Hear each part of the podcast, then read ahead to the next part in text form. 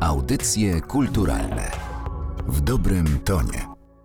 Internet, bardzo szczególna przestrzeń komunikacji i towarzysząca jej vlogosfera to konteksty ostatniej debaty z cyklu Polskie DNA, organizowanego przez Narodowe Centrum Kultury w ramach kampanii Barwy Wspólne. W dzisiejszym odcinku audycji kulturalnych zapraszamy Państwa do wysłuchania fragmentów rozmowy poświęconej sposobom wyrażania patriotyzmu i tożsamości narodowej poprzez vlogi o tematyce podróżniczej. Czy można być Polakiem bez znajomości historii swojego kraju? Myślę, że nie. Jest to niemożliwe, ale generalnie trudno być członkiem jakiejś wspólnoty narodowej, nie znając jej historii. Profesor doktor habilitowany Radosław Zenderowski. Ale ten polski przypadek wydaje mi się dość szczególny, dlatego że ta historia jest wyjątkowo dramatyczna mm. i historia Zabiła narodu, który właśnie w każdym niemalże pokoleniu doświadczył jakiegoś konfliktu poważnego i, i straty, także to ma pewne znaczenie. Tak? Trudno jest jakby funkcjonować i rozumieć w ogóle postawy wielu Polaków, tak? znaczy nie znając tego kontekstu. I myślę, że to, to jest generalnie też problem na zewnątrz przede wszystkim, dlatego że My jesteśmy odbierani w Europie Zachodniej zupełnie bez kontekstu historycznego. Ta historia Polski jest jakby praktycznie w ogóle nieznana. Jeśli już kojarzy się coś z Polską, to to, że była kiedyś krajem komunistycznym. I to jest wszystko. No rzadko który odbiorca na Zachodzie kojarzy Polskę z, z przepięknym okresem I Rzeczpospolitej, prawda? Wielkiego, wolnego, tolerancyjnego państwa, gdzie gdy płynęły stosy w całej Europie, no to w Rzeczypospolitej obowiązywała tolerancja religijna, prawda? Myślę, że to są tego typu rzeczy, które warto komunikować na, na zewnątrz. Myślę, że to też jest apel do tych wszystkich vlogerów, żeby może też starali Na się tapetę wzięli w języku angielskim, Mhm. czy francuskim, czy hiszpańskim opowiadać historię Polski. Ciekawym jest to, żeby pojechać do danego miejsca i zrozumieć, jak na przykład ta duża historia i te mechanizmy, o których się uczy, tylko czasami ciężko jest sobie je przełożyć i właśnie poczuć je trochę może na własnej skórze, jak one miały wpływ na przykład na lokalną społeczność, na wybory jednostek, Katarzyna Łaskawiec, autorka bloga Polska po godzinach. bo wtedy wydaje mi się, że ta historia zaczyna być e, taka bardziej żywa i też mniej czarno-biała. Mamy tendencję, mam wrażenie w Polsce do mówienia, że ci byli źli, ci byli dobrzy, a naprawdę różnie bywało i w ramach jednej rodziny możemy znaleźć ileś różnych postaw, które ludzie prezentowali, albo ileś różnych reakcji na dane zmiany, czy gospodarcze, czy polityczne, czy wojenne, czy ekonomiczne. I moim zdaniem, będąc na miejscu i rzeczywiście wgryzając się w jakiś tak zwany case, tak, czyli w jakąś konkretną sytuację, rodzinę, czy daną historię, widzimy tą wielowątkowość, której może rzeczywiście z poziomu podręcznika do historii, który no musi być troszeczkę bardziej generalny, musi po prostu przerobić, że tak powiem, ileś tematów, do tego czasami nie widać. Kiedyś świat był bardziej statyczny, było bardzo wąskie grono nadawców i bardzo szerokie grono odbiorców. W tej chwili te światy się, tak powiem, zachodzą na siebie. Właśnie teraz żyjemy w czasach, gdzie każdy może być albo jest właśnie nadawcą. Tak? I to ten wysyp tego rodzaju właśnie vlogów w ostatnim, w ostatnim czasie, tych lepszych i tych gorszych i tych średnich, bo tak jak powiedziałem, poziom jest bardzo różny. To, co wydaje mi się właśnie bardzo interesujące, to to, że właśnie w ostatnich latach młodzi ludzie sięgają do postaci bohaterów, którzy mieli być zapomniani, prawda? Nie mówię tutaj wyłącznie o żołnierzach wyklętych, ale Jasne. wielu innych postaciach, które bardzo często w tej szerokiej historii nie są rozpoznawane, ale w tej lokalnej historii, o czym była mowa zresztą, są postaciami bardzo znaczącymi i odkrywanymi na nowo. Tu rodzi się pytanie o to, jak opowiadać, jak przyciągnąć widzów. Czasami jest tak, że dowiadujemy się niektórych rzeczy kompletnie przypadkiem, gdzieś będąc w gościach, pracując z ludźmi. Michał Patera, historyk i podróżnik znany z vloga Autostopem na koniec świata. Ja ostatnio się dowiedziałem swojego pracownika o ciekawej historii, jak się jego rodzice poznali, mianowicie w czasach Pol Pota tutaj Kambodży. Po prostu przyjechał w styr polityczny, zabrali z jednej wioski wolnych ludzi, następnie z drugiej wioski wolnych ludzi, którzy nie byli w związkach, postawili ich en face i powiedzieli w imię partii demokratycznej Kampuczy jesteście mężem i żoną. I takie historie staram się też właśnie uchwytywać, które często wychodzą dopiero gdzieś tam przy bliższym poznaniu, bo sami e, ludzie nie powiedzą tego wprost, tak? Co się potrafi wydarzyć, jakie historie stoją za niektórymi rzeczami, ale tu przy okazji trzeba by zahaczyć też o anglosaską sztukę opowiadania historii, czyli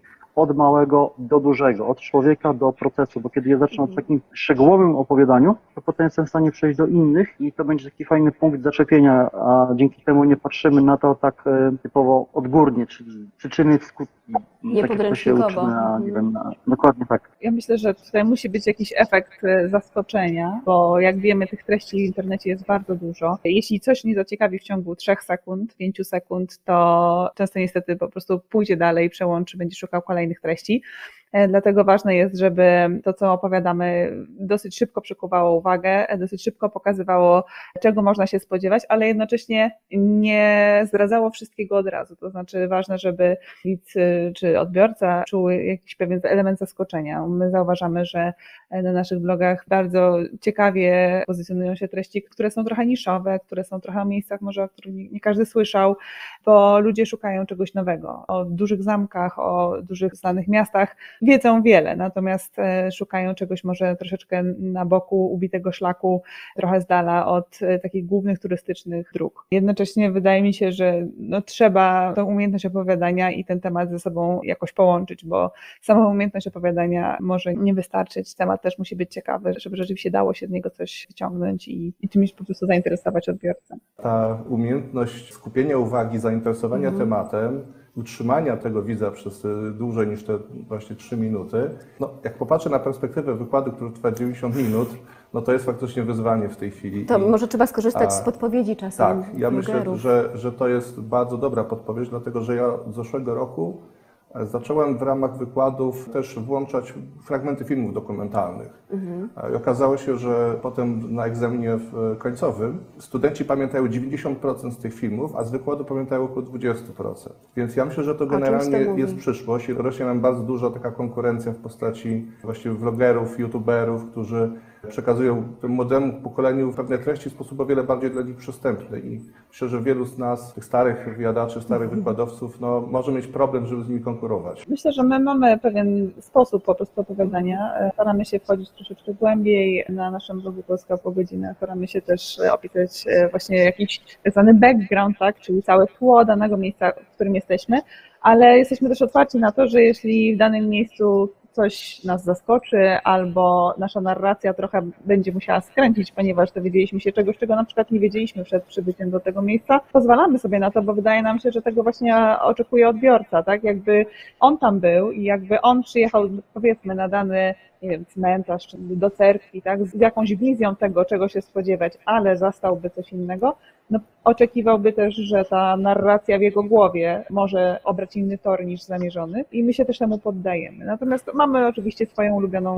formę opowiadania o rzeczywistości. W moim przypadku najlepszym elementem trzymującym to wszystko do kupy jest y, ból i cierpienie. Im bardziej cierpię, tym widzom się to bardziej podoba, bo widzą, że łatwo nie jest, więc mogą się bardziej wczuć w rolę, która się rozgrywa, a też zarazem budzi to więcej emocji, bo kiedy na przykład jadąc ciężarówką, autostopem zostałem wyrzucony, bo bo Rosjanin się kłócił, że Katyń to Niemcy, to stało się takim małym wiralem internetowym, tak mhm. czy siak, no bo wiadomo, co to powoduje w umysłach Polaków, prawda? Ta właśnie sfera emocjonalna, która mhm. towarzyszy opowiadaniu o konkretnym wydarzeniu czy o miejscu, nabiera coraz większego znaczenia, tak? Znaczy w takim e, przekazie w stosunku do, zwłaszcza tych młodszych odbiorców, ale nie tylko, bo myślę też o średnim pokoleniu, że Ważne jest też pokazanie właśnie pewnych kontekstów, czy właśnie tego, że wojna bardzo często w, w Europie, zwłaszcza w Europie Środkowej, czy to na przykład na Śląsku, czy nie, w Macedonii, ona szła bardzo często w poprzek rodzin, tak? Mamy rodzinę i bardzo różne relacje, różne podstawy, rodziny, które się podzieliły w wyniku na przykład mhm. konfliktów wojennych, prawda? Które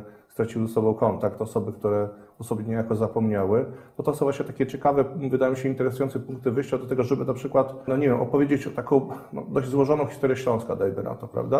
Na przykład właśnie przez pryzmat konkretnej rodziny śląskiej można zobaczyć ten jakby dramatyzm tych wydarzeń. Ale bez opowiedzenia historii rodziny śląskiej, wydaje mi się, że zrozumienie tego, co wydarzyło się na Śląsku na przełomie XIX-XX, w pierwszych dekadach XX wieku, jest postawię taką tezę niemalże niemożliwa. Także mhm. właśnie tego typu opowieści, które są jakby emitowane z tych miejsc, o których się mówi, bo nie mamy takiej możliwości na sali wykładowej, prawda, się przenieść. Natomiast to tutaj mamy tą odmienną sytuację, że autor jedzie w to konkretne miejsce i jest mhm. bardziej autentyczny w tej, w tej swojej opowieści. Jeśli się chce coś pokazać komuś dalej, to samemu trzeba się czuć pewnie na tyle, żeby móc o czymś e, mówić. My znamy to prawdopodobnie, nie wiem, z referatów w szkole, tak, że co mhm. innego jest coś przeczytać, a co innego jest coś komuś opowiedzieć, jednak ten poziom z zgłębienia tematu musi być wyższy i to nam się w tym podróżowaniu i opisywaniu bardzo, bardzo podoba, to, że my trochę dyscyplinuje nas samych do tego, żeby dane miejsce lepiej poznać, poza tym, że zrobimy sobie fotkę, tak, no bo wiadomo, Instagram, no to jest bardzo wizualna sprawa, e, to samo, to samo inne media społecznościowe,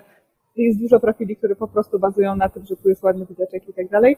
My oczywiście kochamy piękne widoki, natomiast staramy się, żeby, żeby to też jeszcze było pod spodem. Ja pamiętam jeden ze swoich wykładów, na którym uczestniczył jeden ze znanych vlogerów, pan Otoka Frąckiewicz i ja oddałem mu 15 minut głos, bo miał wygłosić referat. Kończyło się na półtora godzinnym wykładzie, ale nie potrafiłem mu przerwać, dlatego że widziałem, że widownia reaguje tak żywiołowo i tak jest zaciekawiona, że no po prostu nie potrafiłem tego zrobić. Myślę, że był wygwizdany w tym momencie, więc to było takie dla mnie... Trzeba wiedzieć, kiedy ze sceny zejść niepokonany.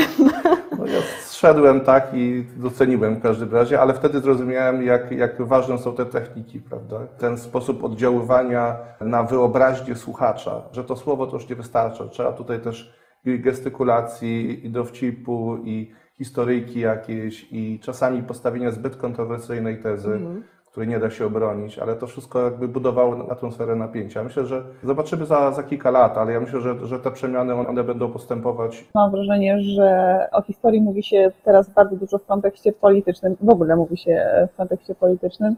Trochę trudno jest zrozumieć to, co dzieje się dzisiaj bez zrozumienia tego, co było 50, 100, 150, 200 lat temu, a z tym znaniem historii mam wrażenie jest coraz gorzej.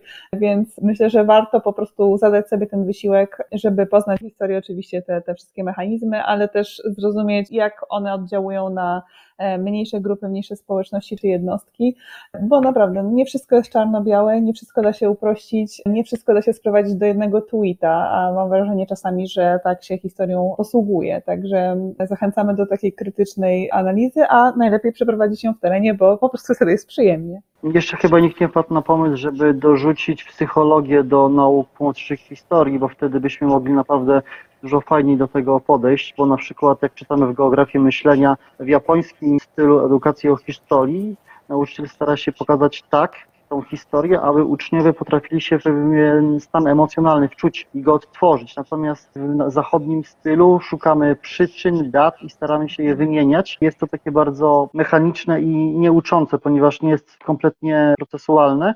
Ważna jest też osobowość często prowadzącego, bo po prostu niektórzy nie mają do tego talentu albo umiejętności. A jeżeli opowiadamy konkretną historię, to warto tam pojechać i być w tym miejscu. Kogoś może zainteresować studiowanie historii, no bo ogląda pewne te filmiki historyczne. Mhm. Ale może być odwrotnie, to znaczy ktoś, kto studiował historię, zauważa, że można bardzo fajnie tą wiedzę teraz przełożyć i zaprezentować to, to innym. Tym, co jest y, najgorsze w nauczaniu o historii, historii, jest pewien schemat i pewien pruski drill, kompletne wykluczanie posybilizmu, mówienie o tym, że coś jest ahistoryczne, jeżeli się prowadzi jakąś dyskusję, co by było gdyby, a tymczasem właśnie to posybilizm wprowadza większy poziom ciekawości. Też na przykład wprowadzanie wątków w pracy tajnych służb jest też czymś ciekawym i jeżeli zdamy sobie sprawę z tego, że ta historia i te skutki, o których opowiadamy, rozgrywa się obecnie, jeżeli ja o wydarzeniach na wschodzie na przykład opowiadam, jest ona potem, ta historia przedmiot jakiejś tam kłótni z Rosjaninem, to w tym momencie u odbiorcy, który zaczyna się tematem zainteresować, to wprowadza pewien taki element grywalizacji, czyli to jest już żywy spór. To nie jest coś, co gdzieś tam jest w książkach napisane i kto ma rację, która książka jest prawdziwa, tylko normalnie o tym rozmawiamy. Część osób pozostaje w tej warstwie takiej, powiedziałbym, naskórkowej, przeskakując z filmiku na filmik. -hmm. Ja że to generalnie dominuje tak, tego typu postawa. No, jest ciekawy wątek, ok, 5-6 minut i przechodzimy do, do kolejnego, prawda? Taka kultura trochę TikToka, przywijania treści, no bo one zaczynają już nas nużyć po jakimś mhm. czasie, prawda? Ale jakiś, jakiś odsetek, jakiś procent osób zainteresuje się tematem i faktycznie to potem znajduje odzwierciedlenie, czy na przykład w tematyce pisanych prac licencjackich, magisterskich, doktorskich. To z tym bardzo różnie bywa. Ja to zauważam, że bardzo często inspiracja pochodzi właśnie z, z, internetu, bo zaciekawił jakiś temat, film, który trwał 5-6 minut, prawda? I to już no, zrodził jakieś dobre konsekwencje. Albo zainspirowało do podróży, niekoniecznie tej bardzo dalekiej. Wydaje mi się, że rzeczywiście ten trend na taką lokalność, na mikro wycieczki, na poznawanie miejsc wewnątrz własnego kraju, on jest, trwa już kilka lat. Natomiast rzeczywiście pandemia to bardzo, bardzo przyspieszyła. Widzimy też, że wielu twórców trochę uziemionych poniekąd, zupełnie bez takiego zamiaru, żeby coś robić, zaczęło jeździć po Polsce i rzeczywiście coraz więcej tych treści się na ten temat pojawia. Natomiast e, wydaje mi się, że, że ludzie rzeczywiście są trochę mm, też spragnieni po prostu takiego odpoczynku od zadań bieżących, od codzienności i chcą odkrywać coś w weekend, w ciągu, nie wiem, 3-4-dniowego urlopu i niekoniecznie mają ochotę po prostu planować bardzo długą wycieczkę, nie wiem, wymieniać pieniądze, załatwiać wszystkie biurokracje, których teraz jest, szczerze mówiąc, w związku z COVID-em bardzo dużo.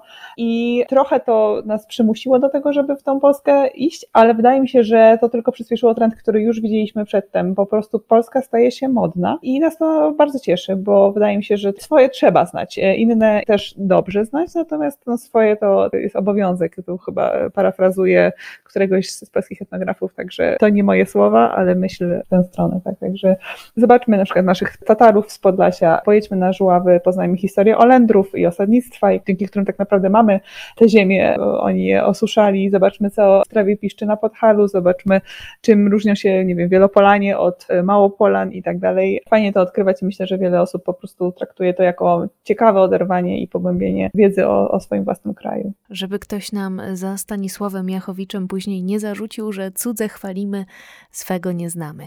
Link do pełnego zapisu debaty znajdą Państwo w tekście poniżej. Do usłyszenia w kolejnym odcinku Audycji Kulturalnych. Audycje kulturalne w dobrym tonie.